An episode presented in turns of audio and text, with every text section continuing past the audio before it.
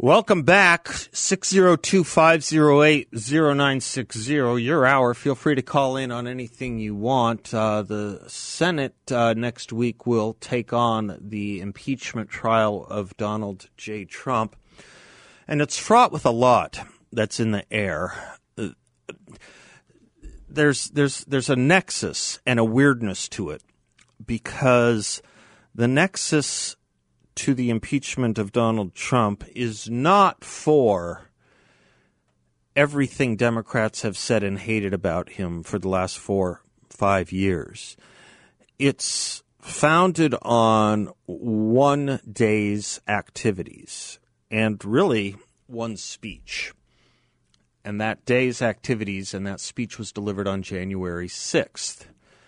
And it has to do with the Capitol riot what I call a what I'm calling the Capitol riot. I heard a commentator on the news today calling it an armed insurrection. It was not. I don't. There's been a ton of video. I saw no one brandishing a weapon. Um, for one thing. For another, there are a lot of questions. Now, you want to know what I think the Democrats were up to in impeaching him so fast without witnesses, without a logical claim or even a legal claim to advocacy of incitement, which is what they're charging Donald Trump with. I think they wanted to do it so fast because there were a lot of questions to be asked, the answers of which would be inconvenient to the case of impeachment. Let me try it this way. And I heard some other hosts on this uh, network talking about it today, and I'm glad they did. The difference between a real journalist and fake news. Fake news is everyone but a journalist like Byron York who is writing this today. This is what a real journal- journalist does. He asks questions of conventional wisdom that don't have immediate answers and gets nervous or curious when those answers, which should seem obvious, are not forthcoming. Okay? He asks questions about conventional wisdom that doesn't make sense and gets more curious when those answers are not forthcoming. What we don't know about the Capitol riot. He writes The storming of the Capitol was four weeks ago. In that time, it has become perhaps the most important factor in our politics and particularly in the upcoming impeachment trial of former President Donald Trump. But there are a lot of basic facts that we do not know about the riot. It is not clear when we will learn them. One, Capitol Police Officer Brian Sicknick. He was killed or died in the course of trying to repel the rioters. We actually don't know the cause of his death. It was early reported that he was hit in the head with a fire extinguisher. There has now been doubt and no proof of that. And there is no public reported autopsy, though he was lying in state yesterday. One of the rioters, Ashley Babbitt, was shot dead by a Capitol police officer. Three other rioters died in the violence one from a heart attack, one from a stroke, and one from being crushed in a crowd. When you heard repeatedly that there were five people killed in this riot, it's interesting how they don't break you break it down and tell you the causes of death. All tragic, of course, let's not take away any of that. Okay? Let's not that's not what this is about. But it is interesting that two of those deaths were in any other circumstance what one might call natural causes, a stroke and a heart attack. When you heard, Bill, that there were five people killed in the riot, did you think the story was that one of them was a heart attack and one of them was a stroke? Right. No. You thought two innocent bystanders were killed by rioters, didn't you? Yes. And Ashley Babbitt, you would have thought was an innocent bystander. No, she was actually one of the perpetrators of the riot unarmed and shot, by the way. Are there any investigations into the police who shot her? I thought we didn't like the shooting of uh, unarmed unarmed suspects. And of course, we don't know the full situation and death cause of death for Brian Sicknick. Okay. Information about the action. Don't you think all that is sort of important? If five people were killed and they're going to tell us five people were killed, don't you think causes of death are important? I do.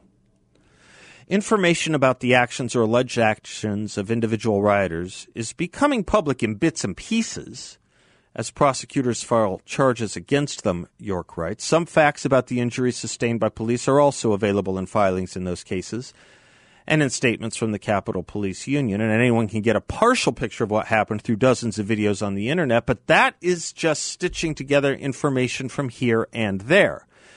Capitol police officials, whose officers were the main force that tried to keep the rioters from breaching the Capitol, have not made any comprehensive statement about what happened. Did you know that? That's why people can say almost anything they want about it.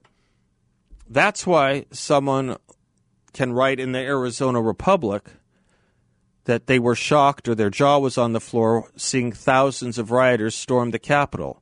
I have never seen a story that said there were thousands. The best I can find is the highest number I can find reported is up to 400. Up to 400. Byron York says a week ago I sent the Capitol Police a list of questions about the riot. It's not an exhaustive list. It just asks for some basic facts about the violence and the aftermath. Here are the questions. You would think we would know these answers. Oddly, we don't. How many Capitol police officers were injured in the riot? What were their injuries and what is their condition now?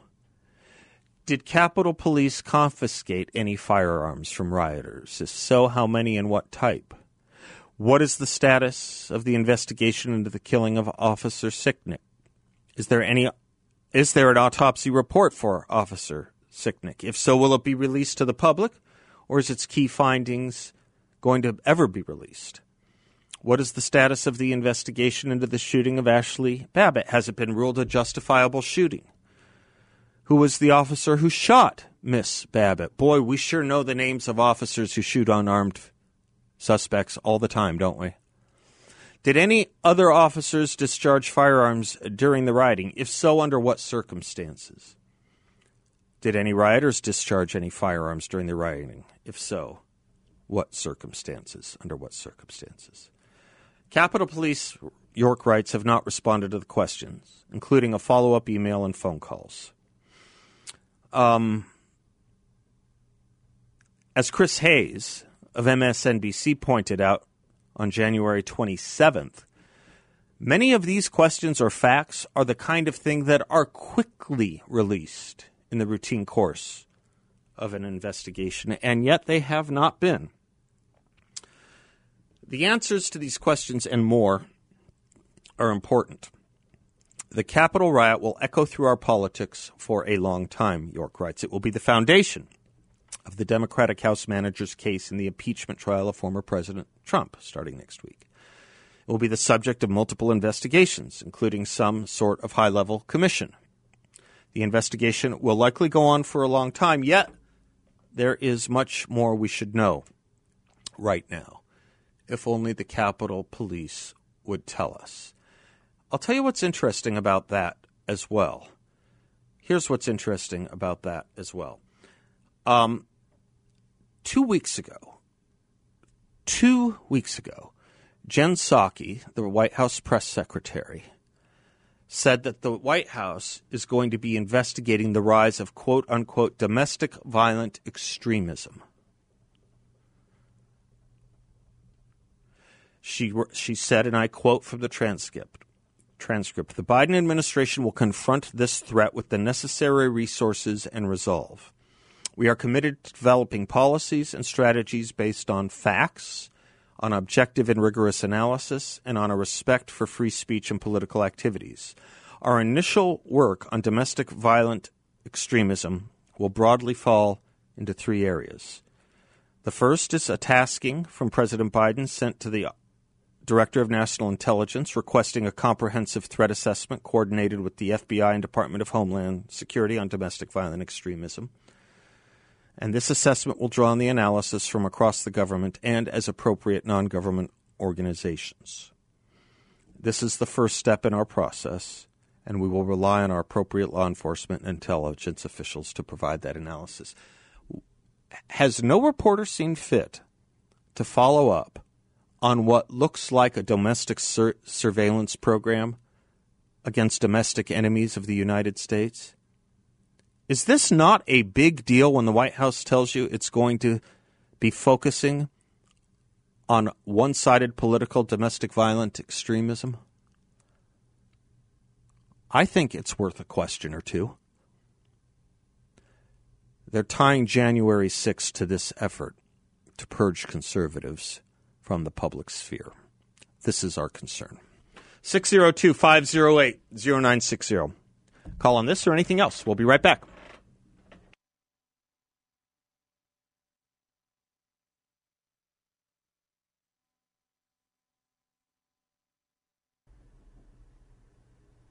Welcome back to the Seth Leibsohn Show. Um, did you read uh, Miranda Devine's piece uh, today on the January 6th uh, goings on in the New York Post? Critical reading. Critical reading. Noxious Nancy's cynical timing. Um, she writes Nancy Pelosi took hypocrisy to new heights during the memorial for the police officer who died after the Capitol riots, and that's saying something for her. The newfound faux reference for law enforcement from the House Speaker, reverence for law enforcement from the House Speaker, and her defund the police comrades after cheering on and inciting violence against cops most of last year is grotesque. Despite Pelosi's nauseating insincerity as she presided over the two day commemoration of Brian Sicknick, the dignity and grace of his grieving parents and police colleagues mercifully elevated the honors high above her tawdry political opportunism. Because, of course, what else is it but cynical opportunism of Pelosi to wait 27 days after his death to offer his family the opportunity to bury him with full honors less than a week before the second impeachment show trial of Donald Trump? Anyone ever think about that? 27 days, and we'll do it just a couple of days before the impeachment of Donald Trump so that that emotion can run riot throughout the Senate trial. It's for the same reason Pelosi talks about, quote, the enemy within, unquote, about suspected Trump supporters, whether Republican colleagues or the thousands of National Guardsmen she keeps in the freezing cold as human props around the Capitol to traumatize its occupants and remind the world of the horrors of those who support Donald Trump. Her drama queen Alexandria Ocasio accused Senator Ted Cruz of trying to murder her that day, labeled Republican members of Congress insurrectionists, and released hours of Instagram videos relieving, reliving her terror as a non existent mob banged on her door and forced her to hide in a bathroom, even though her office is in a separate building from the Capitol. As Nancy Mace pointed out, my office is two doors down. Insurrectionists never came down our hallway. It was a police officer who was knocking on Cortez's door to evacuate her. She said he looked at her with anger and hostility. Might she just thank him? Might she just say thank you? You would think. You might just say thank you to a police officer now that Democrats have found newfound respect for them, rather than saying he terrorized you with fear and malign intent. It is interesting, AOC's story and how it's unraveling. Will there be a price? No. Is it more inventive and extremist than what Marjorie Taylor Greene said? I think so. I think so. It's certainly more contemporary, and it's certainly said as a member of Congress and not a private citizen. And she hasn't disavowed it, as Marjorie Taylor Greene has. By the way, she's been stripped of her committee assignments. And Liz Cheney has been voted uh, in to retain her chairmanship of the House Republican Conference. I don't think either vote really should have taken place the way they did. We can talk about that too. Robson Surprise following up on what he requested yesterday. Hi, Rob. Well, yeah. Hi, hi, Seth. Um, thanks. I missed the monologue because I was getting an MRI on my hand for some stupid reason. But I'll well, then this is the gr- perfect opportunity for me to remind everyone that if they miss the monologue, they can go and get it on YouTube. That's right. Um, also, but I did on my way home. I did listen to Andy Biggs, and then I, of course, when I got home, I listened to Debbie Troy, which was uh, wonderful stuff. But as I was thinking about things in general, and by the way, I completed a course on the Intro to Philosophy at Hillsdale College and got a 100 on my quiz. Oh, nice. Who taught it? Um, Who was the teacher? Um, I can't remember his name. That's all right. But you, as long as you what- remembered the what- Pl- Plato and Aristotle. That's right. The, the the teacher actually said, "I'm not the instructor. The instructors are Plato, Aristotle, and Socrates." Isn't that a great thing for a professor to say? It's a it's a beautiful thing, and and I thought about all this stuff in my head, and I realized what the conservative movement really owns is that which is just and good and right.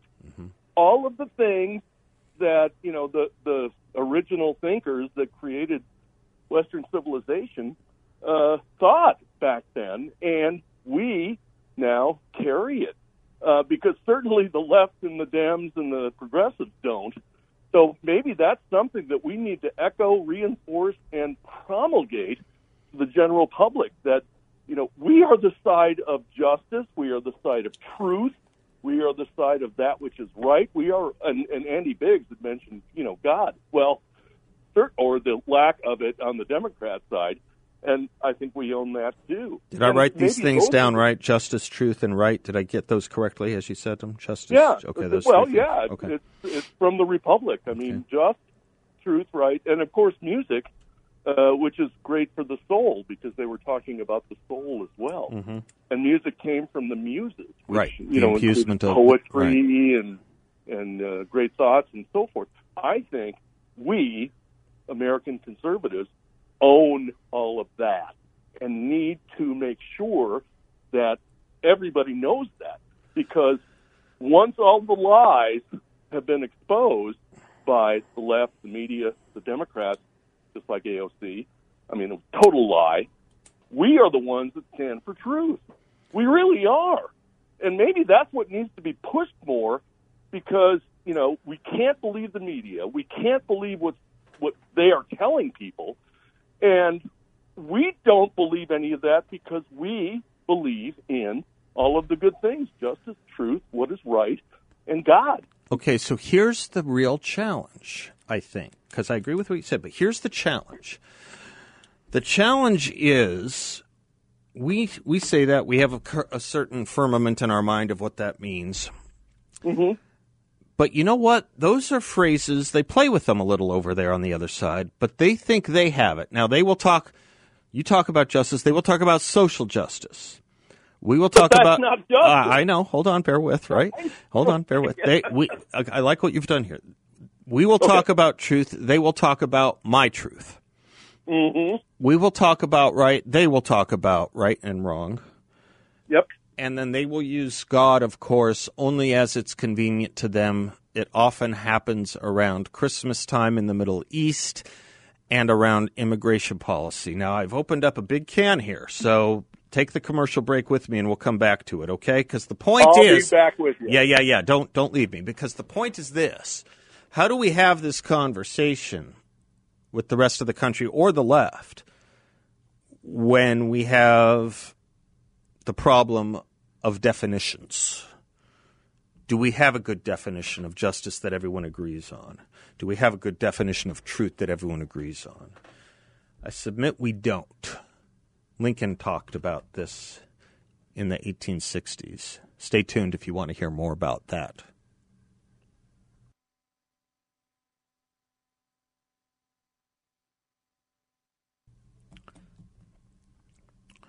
Rob uh, speaks of conservatism in terms of justice, truth, right, faith. And the challenge we have is the left, they change the terminology, some of it. So it's social justice or my truth, subjective truth. Uh, they have their own version of, uh, they think they're right, and um, they use faith only in selective, um, in selective moments for a political purpose. Rob, that that is the challenge, isn't it? It's it's that we don't have agreed upon definitions. Um, Well, uh, yes, and I agree with that. And I think a lot of it, if not most of it, has to do with everybody in the last 40 years uh, has been denied the opportunity to get a classical liberal, in the good sense, education. And and I think that includes all of the all of the great books, you know, Plato's Republic, um, Aristotle's writings, you know, they talk about moral and intellectual virtues. They talk about logic and reasoning, and uh, you know, the existence of God. That's more of a Thomas Aquinas thing, I guess. Natural law, um, and and again, uh, we're we're uh, going through all the great philosophers, which I haven't completed the course yet, and then C.S. Lewis, of course, comes back to uh, sort of comes full circle around the uh, recovery of reason um, oh, and by the way, the I, I had to look it up again. Yeah, the uh, the instructor is Nathan Schlueter, Nathan W. Schlueter, okay, who's doing the Hillsdale College um, Introduction to Philosophy course, which I I couldn't recommend strongly enough okay. for all the listeners out there. Get on Hillsdale College, uh, sign up, and you'll probably understand better what I'm talking about. And what most importantly, Plato, Socrates, and Aristotle were talking about, and all the great thinkers uh, throughout the last couple thousand years. I think that we own that, and I think we need to get that out so that uh, all of the the falsities that go on in day-to-day media coverage, in all the Washington nonsense, the AOC ridiculousness, and uh, the Democrat. I mean, they clearly are liars. There's a they lot that's changed. Yes, no, but there's a lot that's changed. Um, in the last 30 years. Did you ever see the movie uh, based on the book by Tom Wolfe, The Bonfire of the Vanities? I read the book. Actually. Yeah, the book is great, but there's a yep. scene in the movie, and I know a lot of people tend not to like the movie. I actually do. And it's because of Morgan Freeman that I like the movie so much. He plays the judge.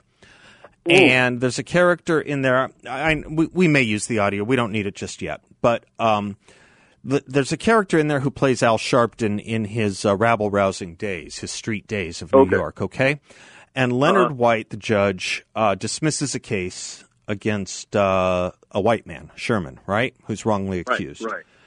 And mm-hmm. in the middle of the courtroom, Al Sharpton jumps up and calls Leonard White, who's black, a racist. Okay, the judge is black and he calls him a racist. And yep. the judge stands up, Morgan Freeman stands up, and he says, You dare call me racist? Well, I say unto you, what does it matter the color of a man's skin if witnesses perjure themselves? If a prosecutor enlists the perjurers, when a district attorney throws a man to the mob for political gain, and when men of cloth, he's looking at Sharpton now, men of cloth, men of God, take the prime cuts, is that justice? What's going on there is that Sharpton there is shamed, and Leonard White, the judge who proclaims that, wins the day because we all understand what he's talking about. Justice, the way Plato mm. talked about it. What's true justice? Right. And the person right. calling racist and the person politicizing the law, they're shamed. Boy, has that changed in 30 years. Now, oh, all you do, do, you see my point? In 30 years, oh, sure. right? In 30 years, we no longer have this notion of re- real justice is, and all a man of the cloth has to do these days to be popular. Look at the new senator from Georgia. Oh no! Oh, right, yeah. right. Is proclaim yep. something yep. racist that he doesn't like, and you see the perversion of law didn't wasn't a district attorney necessarily in the cases I'm thinking of and have in my head, but maybe U.S. attorneys and departments of justice who throw men to the mob for political gain. Think about yeah, how much that's been perverted and changed. And that is not justice, nor is it truth, nor is it right. That's right. That's right, Rob. Thank you, sir. Let me tell you what justice is, Leonard White says. Justice is the law and the law is man's feeble attempt to set down the principles of decency. Decency. And decency is not a deal, it isn't an angle or a contract or a hustle. It's what your grandmother taught you, it's in your bones. Now go home, go home and be decent people. Boy, don't you want to say that to a lot of people, too.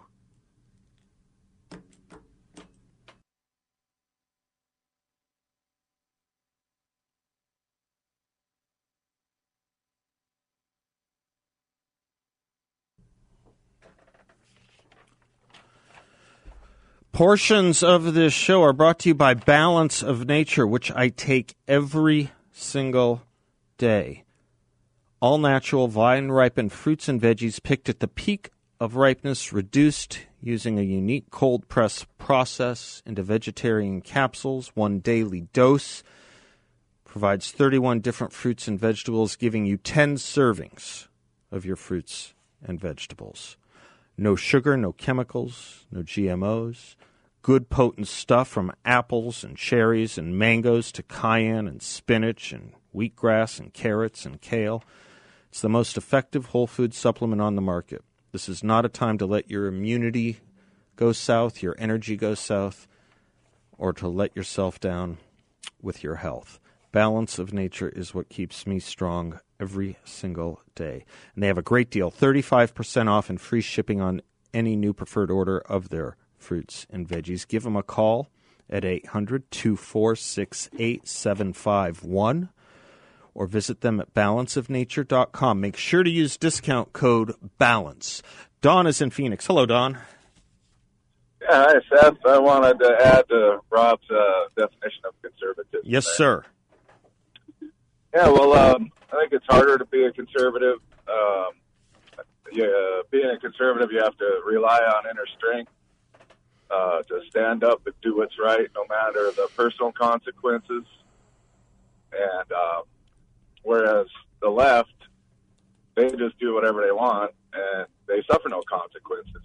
They uh, they embrace their weakness for power, and they foment people's insecurities you know, to gain power. And um, yeah, they never seem to suffer any consequences for their actions. And, but the difference between President Trump and AOC, you know, I've seen him stand up and do what's right all along, where she's just fomenting more insecurities over everything. Yeah, as they tell us, he's a liar. Has anyone told a bigger lie than what she said about her experience on the Capitol Hill? riots. You make an interesting point, Don. I wrote down what you said inner strength, rules. We live by rules and inner strength, consequences. They live by hypocrisy, no consequences, subjectivity. And thus, yes, right, it's harder to be a conservative. Who wants to live by rules and consequences when you can live by hypocrisy and no consequences, right? Uh, one is an easier road and one is a much harder road. And uh, it spills out, obviously, in a way to our politics that you're familiar with. Others have talked about this. That when you have the party that wants to give away the store and give away benefits versus the party that believes in personal responsibility, you know, um, what's more attractive? What's more attractive, a donut or a banana? Is another way of putting it, right?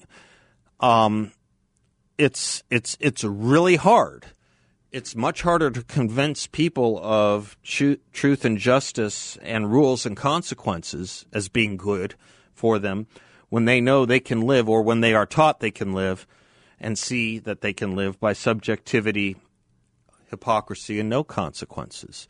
Right? Absolutely right. It's absolutely the issue.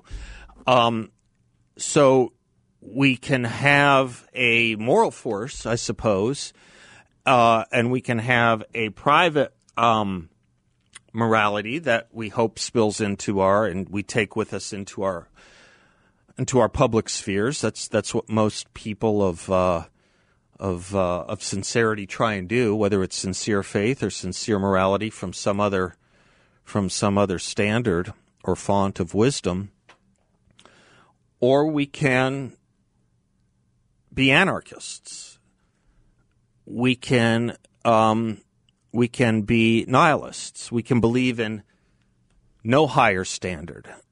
We can believe in no standards whatsoever.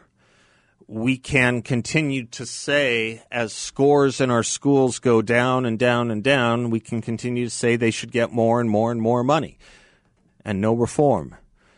Uh, we can do the same with welfare policy. We can do the same with crime policy. We can do the same with foreign affairs and appease enemies and harm allies. As long as there's, you know, no price to be paid, why not take the easier, easier path? There's a piece of Talmudic wisdom that goes something like this There are two roads in life. One is long but appears short, and one is short but appears long. Weak conservatives are on that second road, right? It may look tough, it may look hard, but it's the easier path at the end of the day and at the end of your life. The left, the nihilists, the anarchists, they take that other road, the one that looks short but is actually long, right? The one that is the easier stepping stone or first step, but you know, leads to some rather dire consequences at the end of the day. What is the price? What is the price? If it's COVID, what is the price of all the social and mental disturbance, dysfunction, and social destruction? What is that price? It's going to be billions of dollars and many, many, many, many, many tens of thousands of lives, if not hundreds of thousands of lives, yet foreseen. If it's COVID, if it's welfare, what's the price of generational poverty after generation after generation?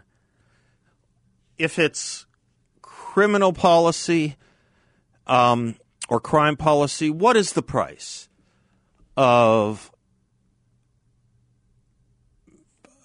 property destruction, loss of life and limb, so that others may go free and be treated leniently who commit those crimes? What is the ultimate price of that?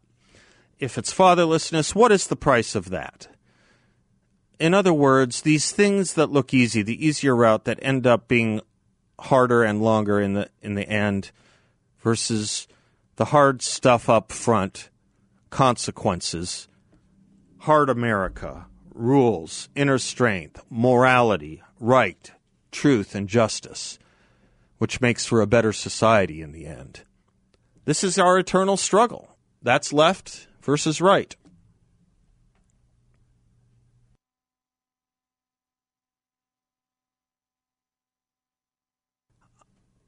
Rob broached the issue of definitions and how we have uh, the same word with different meanings. No one talked about it better than Abraham Lincoln. I made reference to it. I shall close with it. He said this at a speech about a year before he died, and I just think it's beautiful. The world has never had a good definition of the word liberty, and the American people just now are much in want of one. We all declare for liberty, but in using the same word, we do not all mean the same thing. With some, the word liberty may mean for each man to do as he pleases with himself and the product of his labor, while with others, the same word may mean for some men to do as they please with other men and the product of other men's labor. Here are two, not only different, but incompatible things called by the same name liberty. And it follows that each of these things is by the respective parties called by two different and incompatible names liberty and tyranny. He goes on. The shepherd drives the wolf from the sheep's throat, for which the sheep thanks the shepherd as a liberator, while the wolf denounces him for the same act as the destroyer of liberty, especially as the sheep was a black one. Plainly, the sheep and the wolf are not agreed upon a definition of the word liberty, and precisely the same difference prevails today among us human creatures, even in the North, and all professing to love liberty. Hence, we behold the processes by which thousands are daily passing from under the yoke of bondage, hailed by some as the advance of liberty, and bewailed by others as the destruction of all liberty. Recently, people have been doing something to define liberty, and thanks to them, and what they have done, the Wolf's Dictionary has been repudiated. Yeah, let's take this man's name off of our schools. Nothing to learn from that, is there? God bless you all. Until tomorrow, I'm Seth, and class is dismissed.